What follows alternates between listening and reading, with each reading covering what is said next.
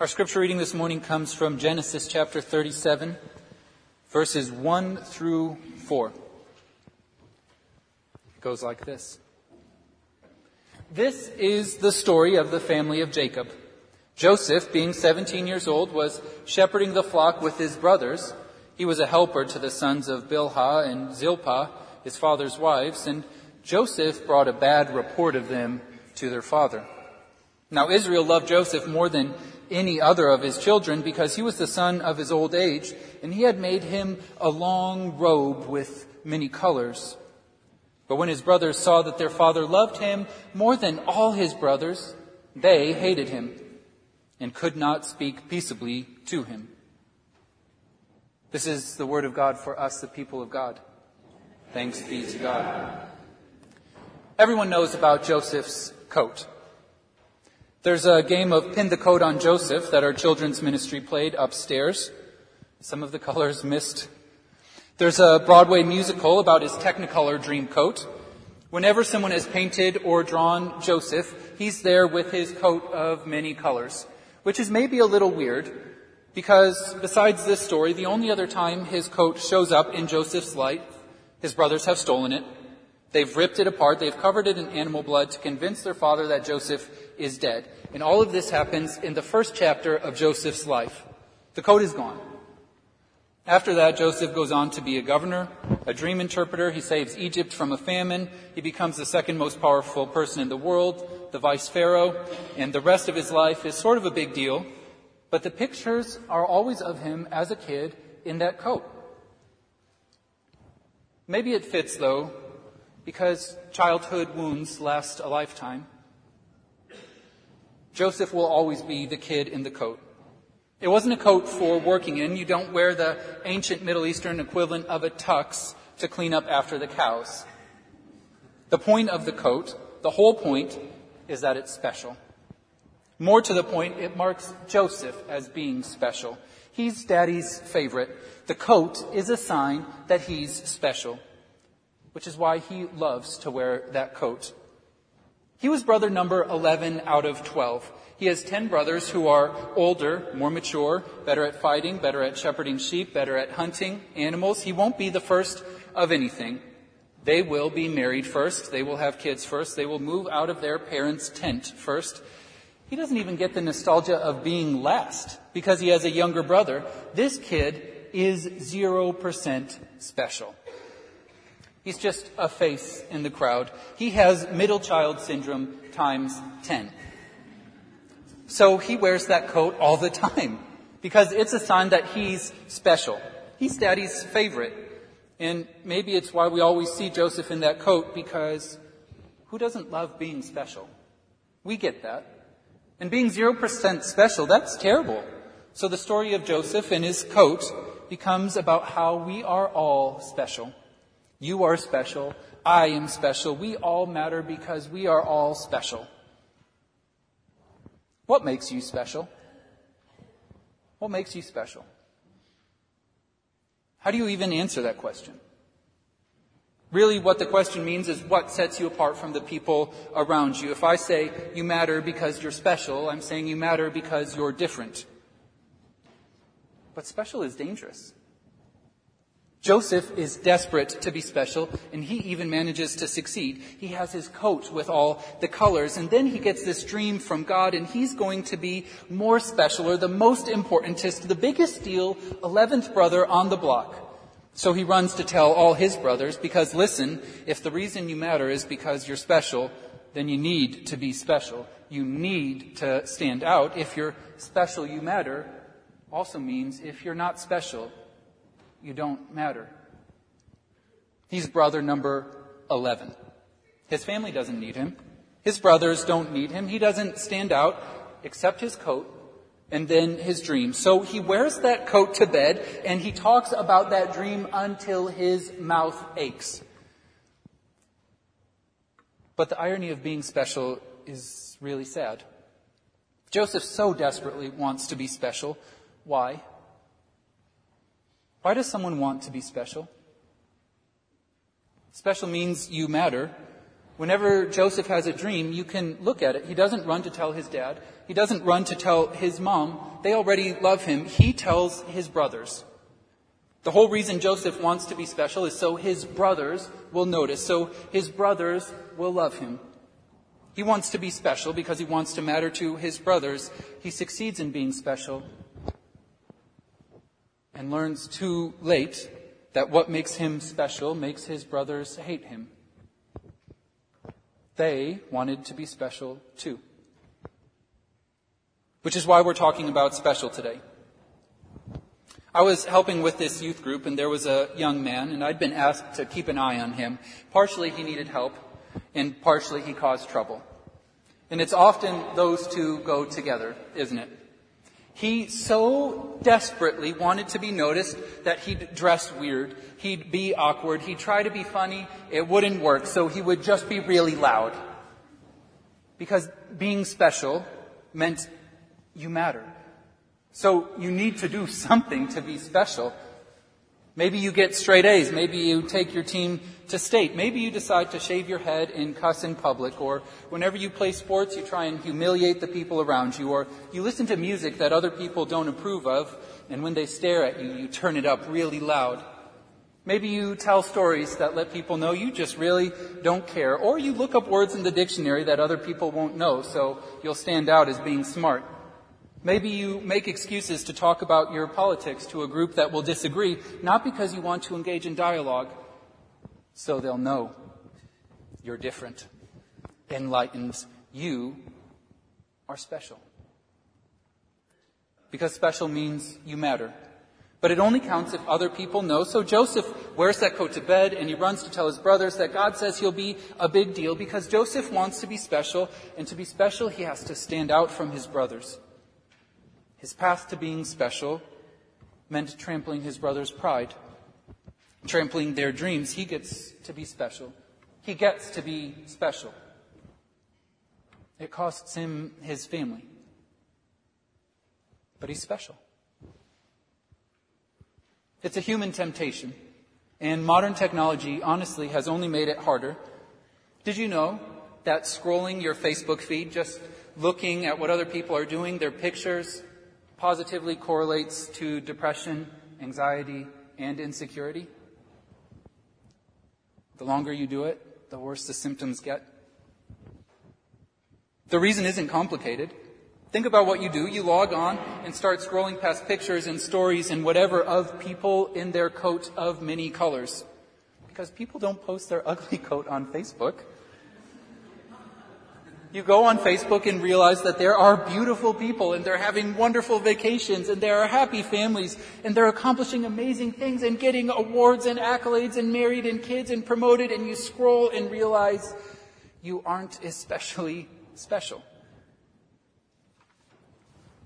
So Facebook and Twitter and Instagram are part of the problem, but they have to be part of the answer as well. Well, all those pictures might say that I'm not actually that beautiful, but I can take a picture at just the right angle, which proves that I am. And so you'll see young girls and boys taking a hundred selfies until they get the one that proves they look just right and they post it. And you can ask, often if it doesn't get enough likes, they take it down. Not special. Try again.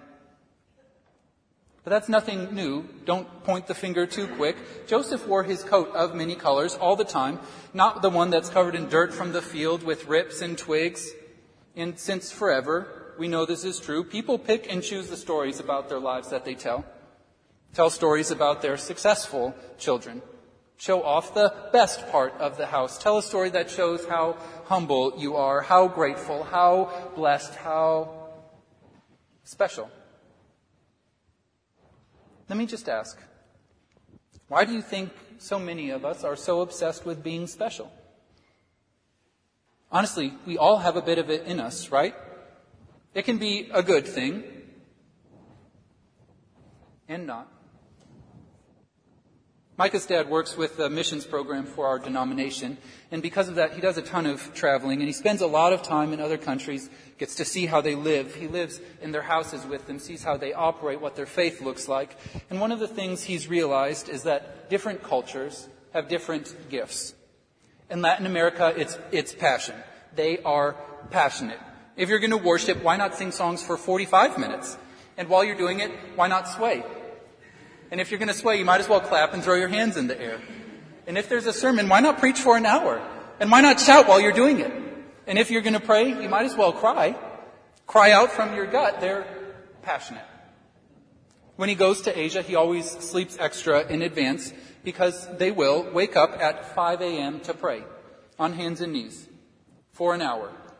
Not because he's there, not because they're showing off, because they think it's their duty. It's what they're supposed to do, so they do it. He loves his missionaries from Asia because they'll work for so little, exhausting hours, and they'll never complain. It's their duty. It's their cultural gift. Every culture has this cultural gift and a cultural sin. Passionate leads to impulsive. Try being on time in Latin America. Good luck. Duty can mean not questioning authority. It can mean you're too rigid. We, here, have historically been a society of achievers. It's our cultural gift.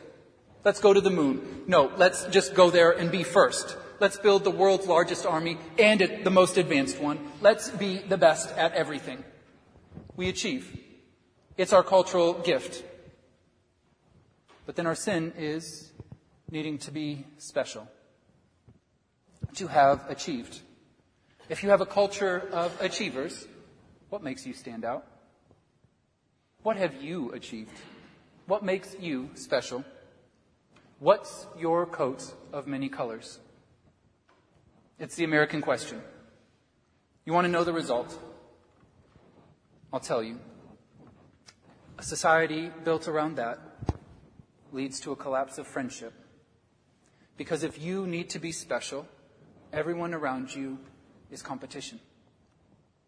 Sure, maybe they're family. Sure, they're friends, but they're also competition. Which of you will stand out? Which of you is special? In the quest to be special, it becomes easy to focus on building this outside, this appearance. Wear that coat of colors. Tell people about your dreams. Only post the picture where you look beautiful. Only tell the stories about your success. Assure others that absolutely, positively, you are most definitely special assure others of it. Wear that coat of colors until it's a cliche, until the play about your life isn't called Joseph. It's called Joseph and the Technicolor Dreamcoat. You'll find that people don't love you, though. They love your coat, and like Joseph, you'll never be able to take it off because they don't love you. They love your coat. His story seems absurd. It's so full of betrayal, full of hatred, of jealousy, full of family drama. And at first glance, you read it and think, wow, what a crazy story. So much drama. I'm so glad I'm nowhere near a family like that. And then maybe you think about it for just a second longer and realize it's not so obscure. What leads parents to shove children into beauty contests and sports at four years old? Sometimes it's to learn about teamwork or to have fun. Other times that kid is forced to live out a parent's need to be special. Or, or because that kid needs to have something that makes them special, so we gotta start finding that thing now. Siblings compete to be favored by parents or teachers. I've been assured that most women who go to a public event don't dress up nicely for their spouse. They dress up for other women because it's a competition. Who is special? Men carry around books and many papers to a business meeting. Do they know what those papers are for? No, and it doesn't matter. It's about looking like the smartest man in the room. You gotta be special. Drama. So much common family drama from this need to be special. And somehow the church has decided that the issue is people don't feel special enough. And that we have the best claim on the line, you are special. So we say you are special in God's name and in all caps. So special that He died for you, just for you. And we get to say that you are the most specialist and to say it the loudest. But that's a lie. The Bible never says God died just for you. It doesn't. It says, for God so loved the world and it never says that God gives us gifts to be special. The Bible says God gives us gifts for the good of our community. Listen, Joseph is going to achieve things with his life. God has decided it's going to happen. God decided he will achieve. So clearly achieving isn't the problem. I'm not telling you don't achieve. If you have gifts, you are supposed to achieve with them. The problem is we get so fixated on how what we're achieving lifts us up above others, above our brothers, how we're special. Joseph is not special. God did, didn't do amazing things through Joseph because he's special. God sees that this famine is coming. This is what happens. He sees a famine is coming. It's going to hit Egypt for seven years. Seven years of drought. People will be starving. They'll go to war over food. The powerful will kill the weak for a loaf of bread. So God sees this and he sends Joseph because he doesn't want all of Egypt to starve. And somehow we can look at this and think, oh, I hope I can be as special as Joseph. We take this thing that God is doing to save a nation and we make it about how special Joseph was. Why do we do that? One of the privileges I have in this church is to work with the children and youth. And I will tell you, they're amazing. Both my wife and I feel outrageously blessed to walk with them on their journey of faith, and you as a church should be proud of them. But you should know we will not tell them they're special. We will tell them that they are loved, absolutely unconditionally by God, that they're loved by you, they're loved by us. We will tell them that God has a plan for their life to prosper them, that God has given them gifts, important gifts, that their sins are forgiven. We will tell them the gospel, but we will not tell them they're special because they don't need a coat of many colors, they need God. Joseph's coat isn't the point. He's not that special. Joseph manages to rip his family apart. God gives him the interpretation of a dream. Does that make him special? Is that the point? For some, for some it is. Are you special? My fear is that they will spend their lives with people loving their coats. For Christians, the point is that God so loves the world that he will send Joseph to send a nation that doesn't even believe in him. When you come here, you're not special. Special is standing out. And think about the company you're keeping. When you come here, you're standing in the same room with the one who created the world, who gave you your gifts, created your family, sent you, sent his son to be killed by the ones he came to save, forgave them in the middle of his agony, forgave the sins of the entire world by giving up his life. When you're standing next to that guy, you're not special. Here, you're not special. Christians don't get to be special. That's God's alone. We get to be loved absolutely unconditionally, without reserve. We get to be a part of God's plan to save the entire world, to save this world from the famines of today. God was going to use Joseph to save Egypt no matter what. Joseph made that about him. His dad gave him a coat. Joseph refused to take it off. Joseph lost his family for 30 years. Special. If you want your coat of many colors, listen, we can't take it from you. but I think you'll find that coat becomes a prison you can't take off. Because people love the coat. And they won't see you.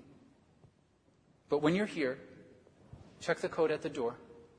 The point of church is that here we're not special. Here, your accomplishments don't matter. Our preaching doesn't matter. The skill of the choir doesn't matter. The beauty of the building doesn't matter, except that they proclaim God really is actually that special. It'd be easier if we got to compliment each other's coats. It would be. But that's not our God. He takes our coats, gives us a cross, and says, Follow me. Because God so loved the world that he sent Joseph to save a nation that didn't even believe in him. And God so loves the world that you are a part of his plan to save the world from the famines of today. God takes our coats and gives us a cross and says, Follow me. Will you pray with me?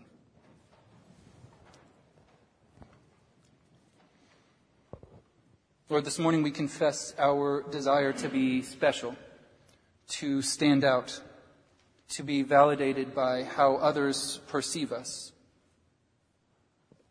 We also confess, God, that standing next to you, we are not especially special. So we give you our coats and are amazed that you love us just as we are. Lord, let this be a place that is not built around coats of many colors, but that you so loved the world. We pray this in Jesus' name. Amen.